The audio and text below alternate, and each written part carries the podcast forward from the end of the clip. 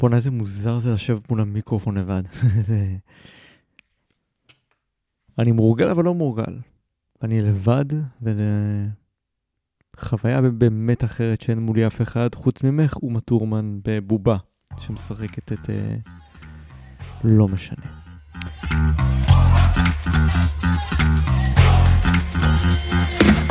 היי, אני די חוכמה ואתן ואתם נמצאים בפודקאסט קילס, מיומנויות הפודקאסט הרלוונטיות לארגונים, עסקים, מורים ובכלל. בכל פרק אני מראיין מומחים ומומחיות המגיעים מתחומים רבים כמו למידה, ספרות, יצירת תוכן, עיתונות ועוד. בפרק של היום אני שמח לארח אותי. בפעם אדבר בהרחבה בפודקאסט סולו על הקול הפנימי ומדוע הוא חיוני לארגונים ואיך אפשר לאתר אותו. בפרק אציג לכם את הצעדים שיאפשרו לכם למצוא את הקול הפנימי שלכם, כיצד הוא יכול לעזור לנו בזמן עבודה וגם איך להפיק את החששות והפחדים מאותו קול ומה אפשר לעשות כדי להתגבר עליהם. פודקאסט קילס, פרק 10 עם איתי בסולו, תוכנית אחרונה לעונה, מתחילים.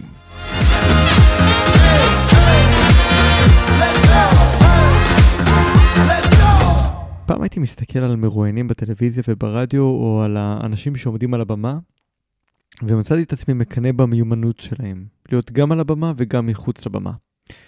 זאת אומרת, המיומנות הזאת להיות הם עצמם, בלי משחקים. יכולתי רגע לפני שהם עולים לבמה לדבר איתם, ואז כשהם עולים על הבמה הם פשוט אותה פרסונה. עכשיו, זה לא קורה אצל הרבה אנשים, אבל כשבאמת חוויתי אותם וראיתי שהם מסוגלים להביא את עצמם בצורה כנה ואותנטית, הבנתי שאני עדיין לא נמצא שם. וכשאני מדבר על המילה שם, הכוונה היא לקול הפנימי. אני יודע, אני יודע, אני יודע, בלבלתי את המוח הרבה בפרקים על הקול הפנימי. הוא חזר על עצמו בהמון היבטים על ידי המרואיינים שלי וגם על ידי, ובכל זאת הסיבה שאני מוצא את עצמי מדבר על זה לא מעט, כי בעיניי זה הסקיל הכי חשוב שאנחנו צריכים לסגל ולפתח אותו לעצמנו. כי בלעדיו אנחנו לא יכולים לעשות שום דבר. אנחנו יכולים לאמן את עצמנו ול- וללכת לסדנאות של פיתוח אישי ולקחת מנטורינג ולקחת אלף ואחת דברים. אבל ברגע שאצלנו משהו לא עובד ואנחנו לא נמצאים באיזשהו תהליך הבשלה לכדי אה, פעולה כזאת או אחרת, אנחנו לא נוכל לעזור לעצמנו להגשים את המטרות שלנו, את החלומות שלנו, ולכן אנחנו צריכים קודם כל להבין מה לעזאזל אנחנו רוצים. בשלב מסוים הבנתי שהסיבה שאני מתקשה למצוא את המקום הזה שלי על הבמה מול המיקרופון, להיות אותנטי, היא שפשוט לא מצאתי עדיין את הקול הפנימי. ואז זה גרם לי להשתנות בכל סיטואציה, בכל מקום. אם מרואיין אחד התנהגתי בצורה מסוימת, אם מרואיין אחר בצורה אחרת, תחשבו רגע על עצמכם במפגשים חברתיים. כמה אתם באמת מצליחים להיות נאמנים לעצמכם אבל במלוא מובן המילה. מה זאת אומרת נאמנים לעצמכם? ברור שתשתנו. אין, אין אופציה אחרת, גם אני משתנה. אבל השאלה אם הסנטר שלכם השתנה. האם הדעות שלכם השתנו, האידיאולוגיות שלכם, ה-point of view שלכם השתנה בהתאם לפרסונה שניצב מולכם. אם התשובה היא לא, לא השתנתם, אתם מצליחים להכיר את עצמכם, אתם יודעים מהי מה, מה האמת הפנימית שלכם. אם כן השתנתם, יש פה עדיין עבודה נדרשת. וגם אצלי, אני עבדתי באמת הרבה מאוד, הרבה מאוד זמן, עד היום אני עובד, אני בעבודה מתמדת כל הזמן להבין מי אני, מה אני רוצה, אנחנו משתנים גם כי אנחנו אנשים, אין מה לעשות, בני אדם זה טיפוסים דינמיים. הכלבה שלי למשל לא משתנה הרבה. היא קמה בבוקר, נראית אותו דבר, מתנהגת אותו דבר, יכול להיות שדברים ירגיזו אותה כשיש איזושהי נביחת כלב למטה, אבל היא לא משתנה. אבל אני, הרצונות שלי, המאוויים שלי, הכל משתנה כל הזמן. עכשיו פעם באמת התגאיתי ביכולת הזאת. אמרתי, וואלה, אני יודע להתאים את עצמי בכל סיטואציה. אמרתי שאני זיקית. ואז הבנתי שההגדרה שה... היא לא נכונה. אני לא באמת זיקית. אני יותר קוף. קוף מחכה את האדם שנמצא מולו. מחכה. הוא מתאים את ההתנהגות שלו, את ה... כל צורת. שפת הגוף שלו, הכל משתנה בהתאם לדמות שניצבת מולו. הזיקית היא אך ורק מתאימה את עצמה לסביבה, אבל ההתנהגות שלה לא משתנה. היא עדיין תמשיך לצוד את הזבובים עם הלשון, שהיא שולחת החוצה. בכל מקרה, אני רוצה קצת לדבר על המקום הזה של ה... להרחיב על המקום שבו אני מדבר כל הזמן על uh, איך להיות אותנטי, איך למצוא את המקום שלנו. תראו, הקול האישי זה מונח שמדברים עליו הרבה, אבל לא בדיוק מדברים עליו. למה? כי אנחנו צריכים פה הרבה מאוד עבודה עצמית. אנשים אומרים, בואו תעשו מיינדפולנס, ותחשבו איפה אתם אה, פוגשים את עצמכם. אבל לפני כן, לפני המיינדפולנס, זאת אומרת, גם מיינדפולנס חשוב. בו בזמן, תנסו באמת לצאת לחקר. חקר ההבנה היא מי אתם. נכון, החקר הזה כולל קשיים לא פשוטים עם עצמנו, עם הזיכרונות שלנו, עם הטראומות שחווינו, צלקות פנימיות, ועדיין בסופו של דבר התהליך הזה משתלם, כי אז הרבה יותר קל. אנחנו יודעים מי אנחנו. אנחנו יודעים מה אנחנו רוצים, איך אנחנו עושים את זה. הנה כמה צעדים שיעזרו לכם למצוא את הקול הפנימי שלכם, וגם לי. כי גם אני כל הזמן, כמו שאמרתי, נמצא בעבודה. הדבר הראשון זה לזהות את הערכים והאמונות שלכם. תתחילו רגע להתבונן פנימה. תשקיטו רגע את הקולות החיצוניים שיש. תשימו לב איזה שקט רגע יש פה בינינו. אין הרבה אפשרויות כאלה של לחוות את השקט הזה מרעשים חיצוניים. ואחרי שאנחנו יושבים יחד ומתבוננים פנימה, אני רוצה לשאול אתכם כמה שאלות. מה ערכי הליבה והאמונות שלכם? איתם אתם הולכים ביום-יום. מה זאת אומרת? איזה ערכים אתם מסגלים לעצמכם? לא איזה ערכים סיגלו לכם, איזה ערכים יש לכם שהם חשובים לכם. אמינות, דוגמה. מקצועיות. איזה אמונות יש לכם? במה אתם מאמינים? איך הם מעצבים את המחשבות שלכם, איך הם באים לידי ביטוי בפעולות שלכם. איך אנחנו עושים את זה? בואו נתחיל מלסמן קווים אדומים שאותם אנחנו לא מוכנים לחצות. מה הקו האדום של כל אחד ואחת מכם? מה האני מאמין שלכם אומר עד כאן? תחשבו, תכתבו לעצמכם. אחר כך, להסתכל על דרכי הפעולה של אנשים סביבכם, ודרכם להגדיר מה מתאים לכם יותר ומה פחות. לא הייתי אומר לכם לצפות עכשיו בחדשות, כי באמת זה מתסכל וזה מדכא, אבל יש גם בזה משהו מעניין. כשאנחנו שומעים את הפוליטיקאים מדברים, תקשיבו להם עם ביקורת. לא ביקורת כלפיהם על איך הם מדברים ואיך הם מציגים את הדברים, כי לא נצא מזה. ביקורת על האידיאולוגיה. עכשיו, כשאני מדבר על ביקורת, היא לאו דווקא צריכה להיות קטלנית. ביקורת גם יכולה להיות חיובית.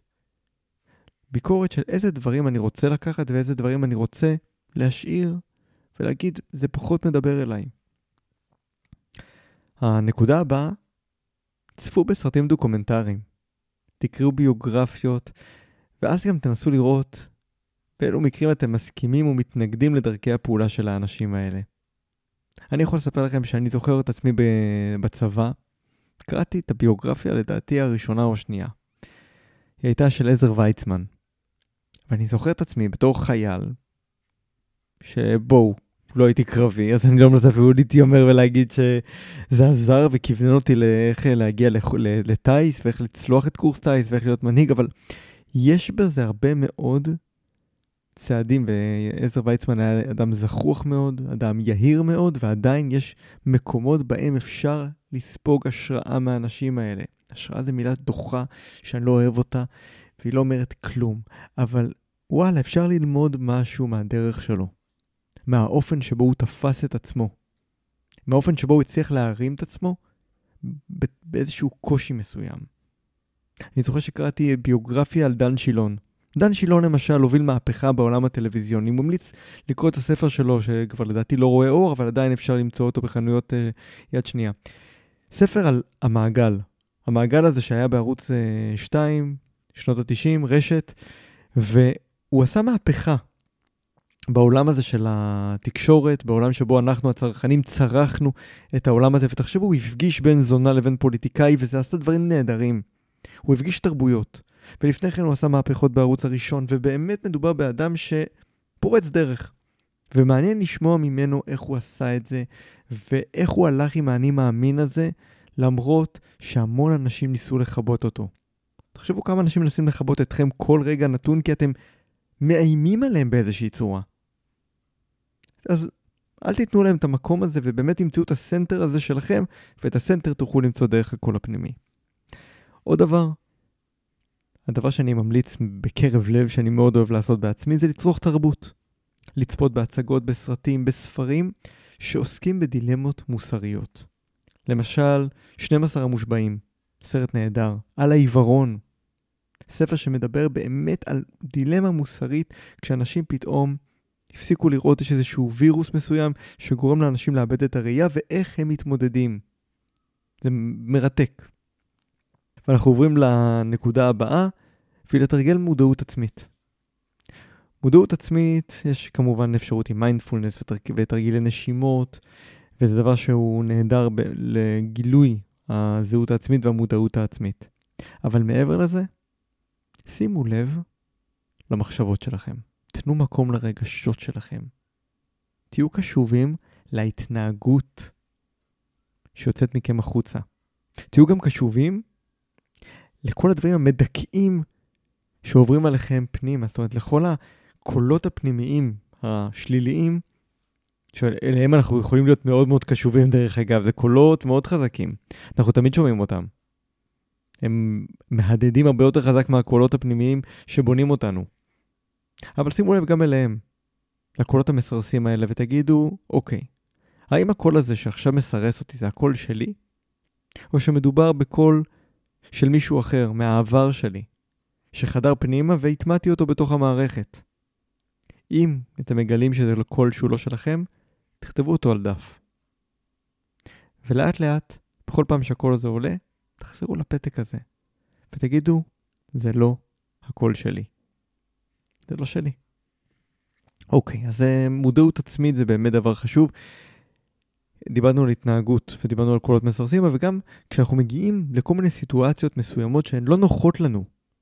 ואני יודע להגיד על עצמי שיש סיטואציות שבהן אני נקלע אליהן, כמו שדורון מדליו אמר על אה, נט נטע ברזילי, אבל כן, יש סיטואציות שאנחנו נקלעים אליהן, שאנחנו לא רוצים להיות שם. ואני יכול להעיד על עצמי שאני עובר סוג של ניתוק רגשי ברגעים האלה. אני מרגיש שמשהו שם לא נכון לי. יש פער בין מה שקורה בסביבה לבין איך שאני מרגיש עם עצמי. ואז אני שואל את עצמי כמה שאלות. איך הגעתי למצב הזה? ואני כבר נמצא בו. מה אני עושה?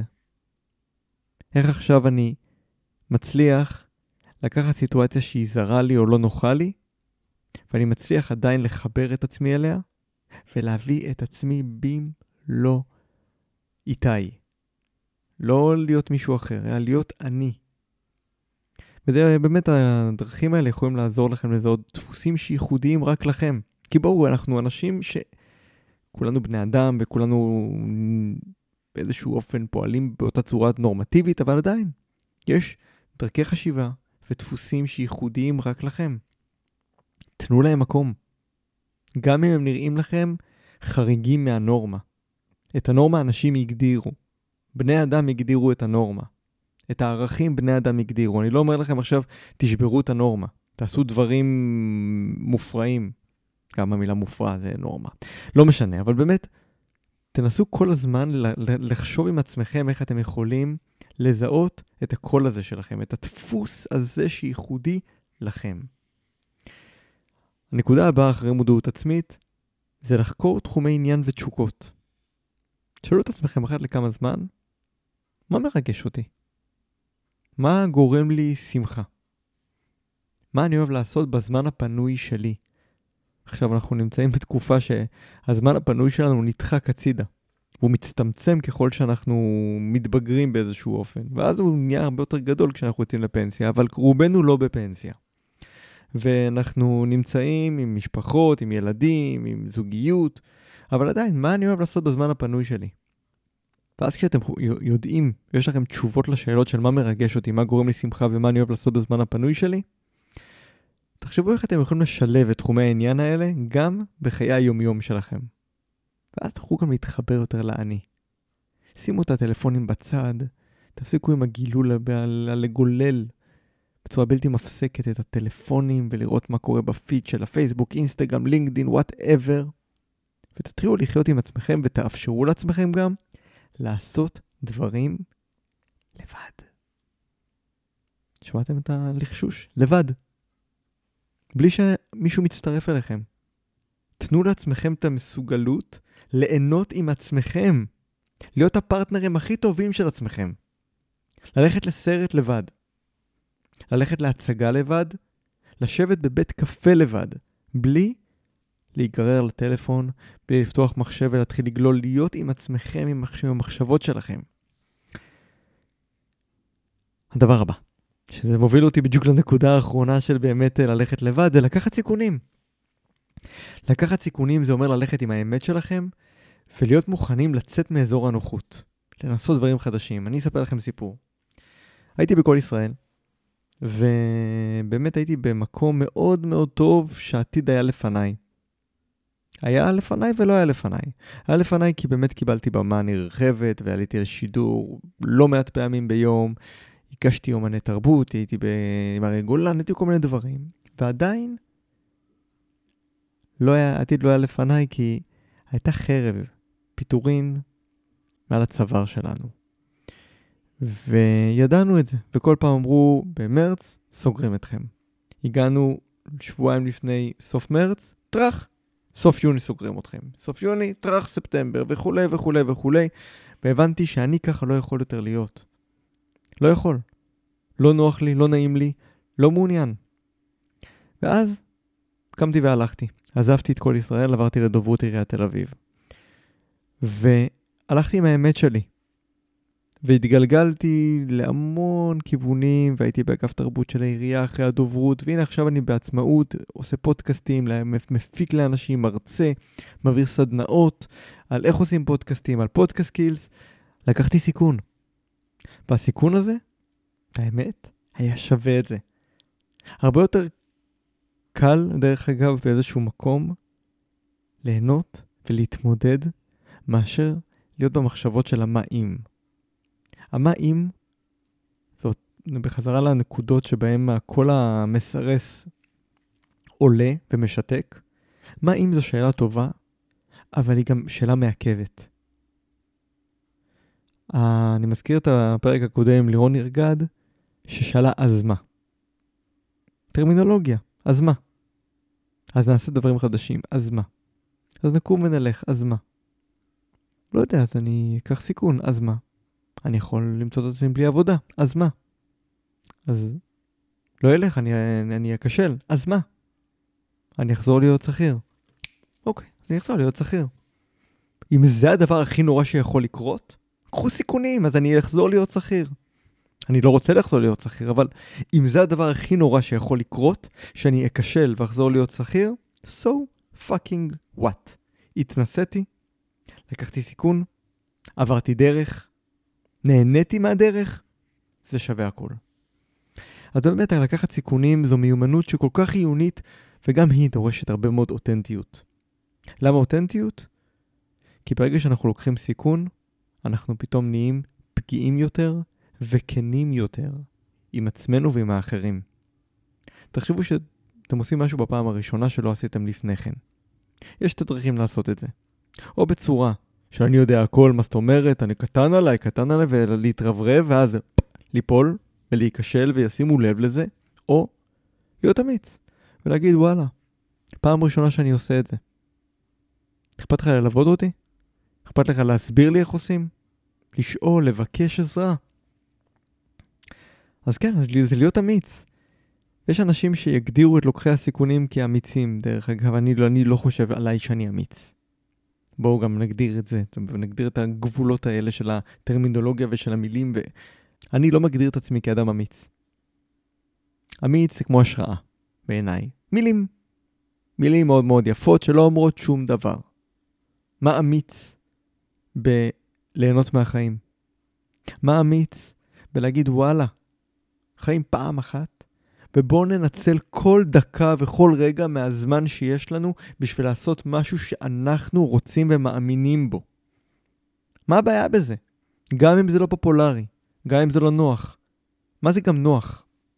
מתי נוח לנו? מתי נוח לנו לאורך זמן? האם אי פעם ישבתם בכיסא הכי נוח בעולם ולא זזתם ממנו במשך יותר מכמה שעות טובות? זזתם. היה לכם מאוד נוח, אבל זזתם. למה? כי גם בזווית עצמה של הישיבה על הספה הכי נוחה בעולם, יגיע השלב שוואלה, כבר לא נוח. לא נוח. פתאום השלפוחית לוחצת, צריך לעשות פיפי, הזווית לא נוחה, לא נוח. וכשלא נוח, זזים, עושים דברים. ככה גם בחיים. לקחת סיכונים. אז איך אנחנו לוקחים סיכונים? אני אסכם לנו את הנקודה הזאת. קודם כל אנחנו צריכים לזאת את המטרה או את הרצון שאנחנו רוצים להשיג, ועד היום היססנו לגביו. יכול להיות שמדובר במטרה נקודתית כמו לדבר בישיבה. לדבר בישיבה, אנחנו עכשיו נמצאים מול קבוצה של אנשים, עם המנכ"ל, עם הסמנכ"ל, עם המנהל, לא, לא משנה מה, ויש לנו משהו סופר חשוב להגיד. אבל אנחנו מתביישים, מה אם אנחנו נצא מטומטמים? מה אם אני אצא מטומטם? מה אם אני אצא טיפש? מה אם אני אגיד משהו ופתאום כל הישיבה, כולם יסתכלו עליי, ויהיה שקט, ומישהו פתאום יגחך, ויגיד שטויות, או לא יודע מה. כל הסצנריוז הכי גרועים שיכולים להיות לנו בתוך הראש. מה יקרה? כלום. כלום. מגיבים ועוברים הלאה. תחשבו כמה פעמים אתם הגבתם למישהו, ואחרי רגע שכחתם שהגבתם לו בצורה הזאת. אז הגיבו לכם. אז ביטלו את, אתכם. או קיבלו את מה שאמרתם. או הקשיבו למה שאמרתם, אמרו וואלה אוקיי, ניקח את זה בחשבון. תודה שאמרתם. הקול שלכם נשמע, זה מה שחשוב. הקול שלכם נשמע. ואם יש לכם משהו להגיד ואתם בטוחים שזה הדבר הנכון להגיד ואתם מאמינים בו, תגידו אותו. זה לגבי המטרה הנקודתית. אבל יש גם מטרה גדולה יותר, כמו בחירת מסלול או קריירה חדשה. אז גם פה, לעשות טבלה בעד ונגד. תחשבו מה הדבר הנכון לעשות. אם הבעד עולה על הנגד או ההפך, אולי זה הדבר הנכון לבחור. לחשוב, באמת לעשות איזשהו תהליך חשיבה ממושך בהקשר של בחירת מסלול דרך אגב. וכמו שאמרתי, להתמודד עם הפחד ולאתגר כל הזמן את עצמנו בשאלה, אז מה? אז מה? אז מה? אז מה? וכשיגיע השלב שתישארו בלי תשובה, תבינו שהגעתם לשלב הכי גרוע שיכול להיות, ולא הכי הרבה לא ילך לנו. אז מה? תומאס אדיסון אמר, לא נכשלתי עשרת אלפים פעם, הצלחתי למצוא 9,999 דרכים שלא עובדות. בסופו של דבר הוא נכשל לפי הרישומים שלו 2,774 פעמים, אבל בואו, הוא המציא את הנורה. תזכרו, לקחת סיכון ולצאת מאזור הנוחות אומר לפעול ולהתקדם הלאה. גם אם נדמה לנו שמדובר בפעולה מפחידה או לא בטוחה, יש לה שתי תוצאות, להצליח או לא להצליח. השאלה איזו דרך אנחנו רוצים לעבור. אנחנו צריכים לזכור, אם דיברנו על טרמינולוגיה, אומץ לא אומר היעדר פחד, אלא נכונות לפעול למרות שהפחד נמצא. נקודה הבאה, השמיעו את הקול שלכם והקשיבו גם לאחרים. תאפשרו לעצמכם להביע את המחשבות ואת הדעות שלכם גם אם הן שונות מהדעות של מישהו אחר. So what? אנחנו בני אדם, מותר לנו להיות עם דעות שונות. מותר לנו לחלוק, כל עוד השיח הוא שיח בוגר. מה זה בוגר? זה אומר שיכול להיות שאנחנו לא נסכים על הכל, וזה בסדר לא להסכים על הכל. בואו נצא מתוך נקודת הנחה מראש שלא על הכל אנחנו נסכים. אתם מסכימים עם כל דבר שאמרתי פה? כן, באמת, מסכימים עם הכל? טוב, סבבה, וואלה. אבל מה שכן, תהיו מוכנים לחלוק את uh, נקודת המבט שלכם, וגם להקשיב לנקודת מבט של האחר. אל תהיו נעולים גם בדעה שלכם, אף פעם. אף פעם אל תהיו נעולים בדעה. זו דעה. דעות יש כמו חול. אז מה? כל אחד עם הדעה שלו. אפשר גם לשמוע דעות אחרות ואפילו גם להשתכנע. אוי ואבוי. אפשר להשתכנע. מישהו יכול לשכנע אתכם שאתם, שאתם טועים באמירה שלכם. אף אחד מאיתנו לא כל יכול. קורה שטועים. ומותר לטעות, ומותר גם לחשוב אחרת, ומותר גם לשנות את דעתנו. לא אתן לכם את המשפט המאולץ על החמור, אבל הבנתם את הנקודה. אם כבר אתם יש לכם את הנקודת מבט ואת הדעה שלכם, ואתם רוצים כבר לחלוק אותה עם אחרים, אז קודם כל, שתי נקודות חשובות. הדבר הראשון זה לבסס את המחשבות והדעות שלכם. אל תגידו סתם דעה כי מישהו אחר אמר אותה, ואתם רק מעתיקים בלי לחקור ולדעת. לא נגיד שהרפורמה או ההפיכה היא רעה, כי ככה אמרו לנו בתקשורת או בכל מקום אחר. ההפיכה היא רעה כי קראנו, השכלנו, למדנו וידענו שההפיכה היא רעה. או שלא, הרפורמה היא מצוינת, כי חקרנו, למדנו והכרנו שהרפורמה מצוינת. אבל השאלה היא, האם עכשיו הדיון הופך להיות אינטלקטואלי, או הופך להיות בריוני, שכל אחד משתיק את השני? זו השאלה העיקרית. וכשאני אומר שהשיחה תהיה אינטלקטואלית, כי אז כל אחד באמת בדק, ויש לקול הפנימי שלו אמת שלו, כי אין אמת אחת. אוקיי. מוכנים לדבר הבא? כי הדבר הבא מצריך תופים. אמצו פגיעות, אימא'לה. להיות פגיע? אני פגיע? אבל כן, כשאנחנו רוצים להיות uh, עם הקול הפנימי שלנו ולגלות את האני האמיתי שלנו, וואלה, יש משהו, יש אלמנט מפחיד קצת, לא? לקחת סיכונים זה מפחיד. לפתח קשר עמוק זה מפחיד. להגיד את הדעה שלנו זה מפחיד. ולא כי יש בריונים שיכולים לפגוע בנו, אלא זה מפחיד כי מישהו יכול להגיד לנו, לא. אתה מדבר שטויות. אתה מבלבל את המוח. אבל כן, זה להיות חשוף, ולהראות למה אתה לא מבלבל את המוח. צריך לזכור שאף אחד מאיתנו לא חסין לפגיעות. אף אחד. גם לא הבוסים, ולא הקולגות, ולא עובדים, ולא אף אחד. אף אחד לא חסין. גם אם לימדו אותנו שלהפגין רגשות זה עלול להיתפס על ידי הצד השני כחולשה, תזכרו, חולשה היא מה שאתה מציג לצד השני. אם אתה מציג שהפגיעות שלך היא חולשה, אז היא באמת תהיה חולשה. אבל אם אתה מציג שאתה באיזשהו מקום מביע רגש, נחשף, פגיע, אבל השאיפה לפגוע בך, אף אחד לא יכול באמת לפגוע בך.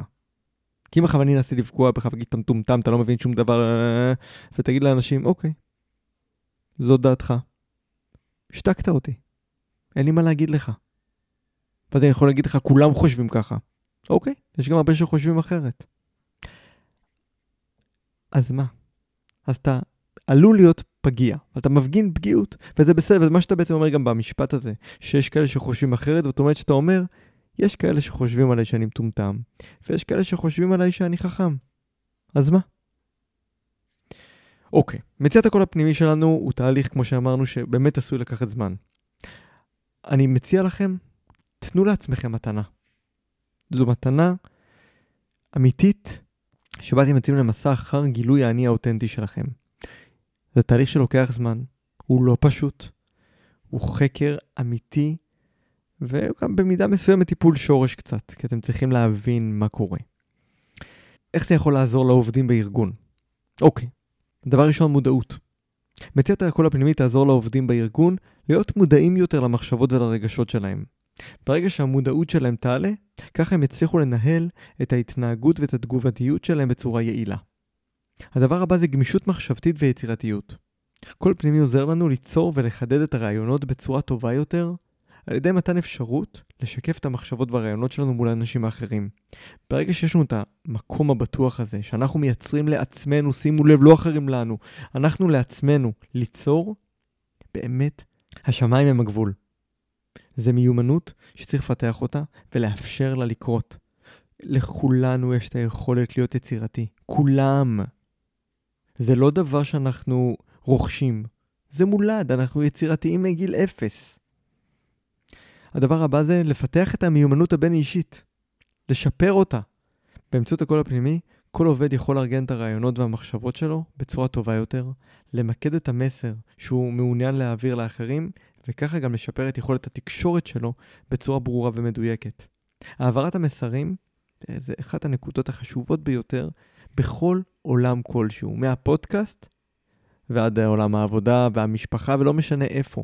כשאנחנו מעבירים מסר ברור, קל להבין אותנו, תהליך העבודה הופך להיות הרבה הרבה הרבה יותר טוב. הרבה יותר קל. אנחנו מבינים אחד את השני. כשכל אחד מאיתנו מדבר בשפה שונה, הפרשנויות האלה גוזלות ים בזמן. הדבר הבא, איך קול פנימי יכול לעזור לעובדים בארגון? מוטיבציה והתמדה. באמצעות הקול הפנימי, היעדים והמטרות של העובדים יוצבו לנגד עיניהם, וככה גם ההבנה שהעבודה היא הדרך להשיג את המטרות האלה. איך? בקלות. ברגע שאני עושה עכשיו X, Y ו-Z, אני מפתח לעצמי עוד שורה בקורות החיים. הגדרה ויעד. לתפקיד הבא, לתפקיד הנוכחי, אני רוצה להגדיל את הראש, אני רוצה ללמוד, אני רוצה להכיר עוד כלים. זה מה שאנחנו רוצים הרי, אנחנו רוצים להעשיר את הידע שלנו כל הזמן. זה לגבי עזרה לעובדים בארגון, כן? עד כאן שאלות, זה ממש קשה לדבר עם עצמי. באמת. אוקיי. דיברנו על הקול הפנימי, אבל זה לא, זה לא פשוט. לא פשוט לדבר עם עצמנו, כמו שעכשיו אני מדבר מול המיקרופון, ואין אף אחד שאני יכול לדבר איתו. אפילו מפחיד במידה מסוימת, אם אנחנו לא רגילים לעשות את זה.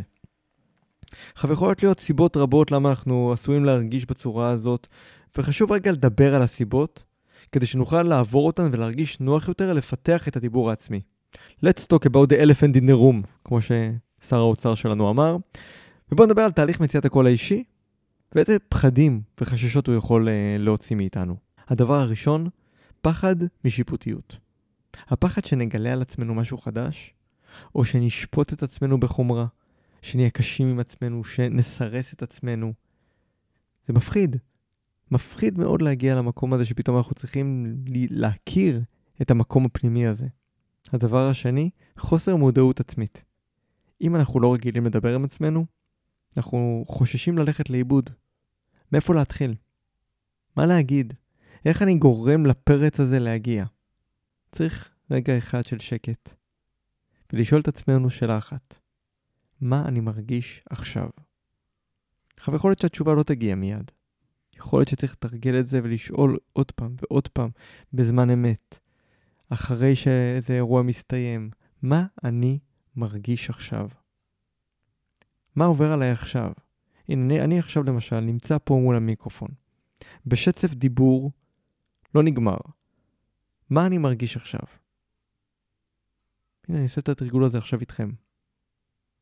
מה אני מרגיש? אני מרגיש שאני מפוקס.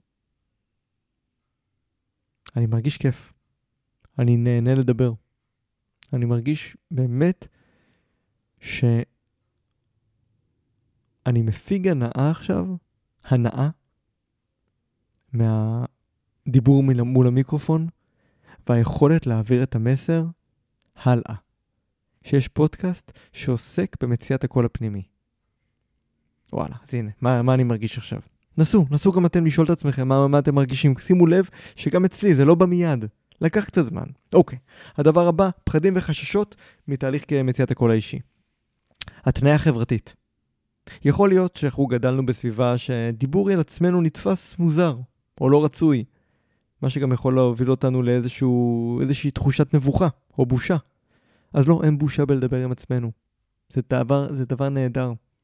תרשו לעצמכם לבהות באוויר, לחלום בהקיץ. לחשוב, לתת למ... באמת למחשבות לצוץ. תוך כדי שנגיד אתם קוראים ספר, עושים פעולה שהיא לא טלוויזיה ולא טלפון, ותנו למחשבות האלה פתאום מקום. תאפשרו להם להיות שם. הדבר הבא, דיבור עצמי שלילי. אם אתם רגילים לבקר את עצמכם או לעסוק בדיבור עצמי שלילי, יכול להיות שיהיה לכם מאוד קשה לעבור לדיבור חיובי ומעצים יותר. ולכן הדבר הכי נכון בעיניי להתחיל איתו עם השאלה, מה משמח אותי? או אפילו יותר מזה, ממה אני מבסוט על עצמי? איפה, איפה אני יכול לחגוג לעצמי הצלחה שקרתה היום, אתמול, בשבוע שעבר? הצלחה אחת. תחשבו על זה. או אם אתם צריכים איזשהו פידבק חיצוני, מה היה המשוב החיובי האחרון שקיבלתי? יש תשובות? תכתבו לעצמכם. תעשו לעצמכם את המקום הזה, תתזכרו לעצמכם כל הזמן. הדבר הבא זה טראומה. אם חוויתם טראומה או התעללות כלשהי, יכול להיות שיהיה לכם קשה להרגיש בטוחים ונוחים עם דיבור עצמי. יכול להיות שאתם חווים איזשהו נתק עצמי. במקרה הזה אני באמת ממליץ לחשוב על איזשהו טיפול. טיפול. לא מילה גסה בכלל. היא עוזרת גם כן בתהליך הזה. אז איזה טיפים אני יכול לתת לכם למי שמתקשה לדבר עם עצמו? להתחיל בצעדים קטנים ולבנות בהדרגה את הביטחון העצמי שלכם. מה למשל? לכתוב. לכתוב בבוקר, בערב, לכתוב. אל תגדירו את זה בתור יומן, אל תגדירו את זה בתור שום דבר. דף. תכתבו. תשרבטו מה עובר עליכם סתם, בלי סינון. זה נקרא רפלקציה. תנו לעצמכם לכתוב את עצמכם לדעת בלי מגבלה. תכתבו שורה, פסקה, עמוד, שני עמודים, לא משנה. תכתבו מה עובר עליכם. יש כאלה שאומרים שהם ממליצים לכתוב עם uh, עט ונייר. אני חייב להודות שניסיתי את זה. מאוד כאבה לי היד. לא, לא התחברתי לזה. ואני מודה שלפתוח Drive בגוגל, ואז אני ככה לא מוגבל. לא למחשב, אני יכול בכל מקום שאני רק רוצה עם הלפטופ או עם הטלפון לכתוב ולשרבט, עבורי זה תענוג. הדבר הבא, תרגילי מיינדפולנס, שיעזרו לכם להיות יותר מודעים לעצמכם ולהרגיש בנוח עם המחשבות והרגשות שלכם. יש אחלה תרגילים ביוטיוב, פשוט לחפש מיינדפולנס ולמצוא את מה שמתאים לכם. וכמו שאמרתי, טיפול. למי שלא מצליח לדבר עם עצמו, ולא מצליח לפתח איזושהי מערכת יחסים חיובית עם האני הפנימי שלו, טיפול יכול לעזור. אז תזכרו, דיבור עם עצמכם יכול להיות כלי רב עוצמה לצמיחה אישית ולגילוי עצמי, ובשביל זה צריך להקדיש זמן לפיתוח המיומנות הזאת. זה תהליך ממושך.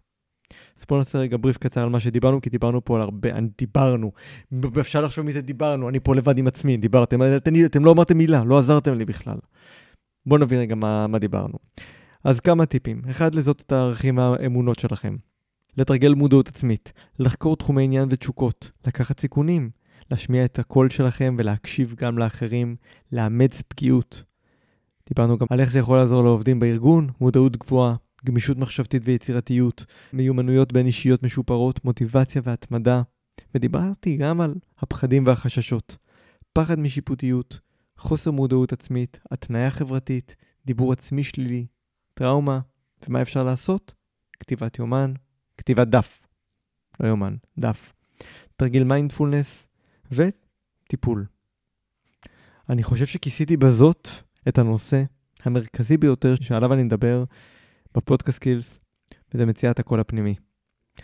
היה לי כיף מאוד לדבר איתכם, אנשים שאני לא רואה מולי, מאזינים שאין לי מושג מי אתם ואיך קוראים לכם.